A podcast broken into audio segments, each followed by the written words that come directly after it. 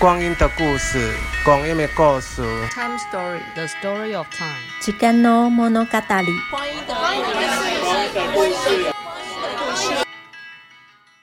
嗨，各位听众朋友，大家好，我是同志咨询热线的社工志伟，很谢谢你在过去一阵子来收听由我们老同小组所负责的《光阴的故事》系列的 Podcast。那在过去，我们总共推出了两季，对，那谈了非常非常多的议题。而第三季呢，我们即将在二零二一年的一月三号，我们的第三季的第一集。即将要呃推出，那很谢谢大家对于我们的光阴故事系列 Podcast 支持。那很多人会问我们说，哎，为什么会来呃做 Podcast 呢？赶这样子的热潮？那当然最主要的原因还是因为在二零二零年我们呃一月开始的这个呃 COVID-19 的这个呃疾病的呃盛行，让我们呃同志咨询热线比较难以举办。呃，实体的座谈会，但我们呃老同小组的全体都还是很希望能够持续的跟社群朋友能够来持续的对话，让大家来认识多一点同志社群应该了解的生老病死、婚丧喜庆的议题。那大家应该可以了解，我们啊、呃、这一系列我们邀请了非常多的同志运动的名人，然后呃运动事件的主角。那我们也有呃熟女系列，就是有我们几位呃三十五岁以上的女同志主持。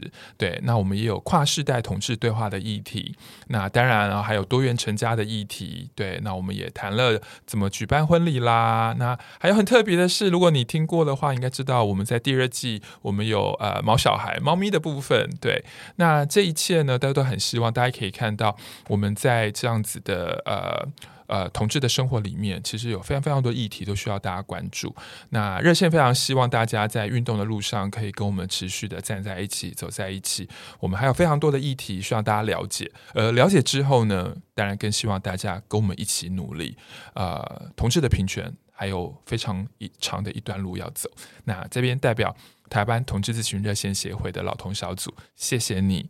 请听、聆听我们光阴的故事 Podcast。然后我们啊，一月三号，二零二一年一月三号，我们第三季的节目即将放上网络，欢迎的收听及分享，谢谢你，拜拜。嗨，大家好，这里是同志咨询热线，我们是台湾第一个立案的同志组织，我们有八个不同的工作小组，提供各式各样的服务给同志社群。有你的捐款支持，我们可以为台湾的同志做更多。也欢迎到脸书和 IG 追踪我们哦。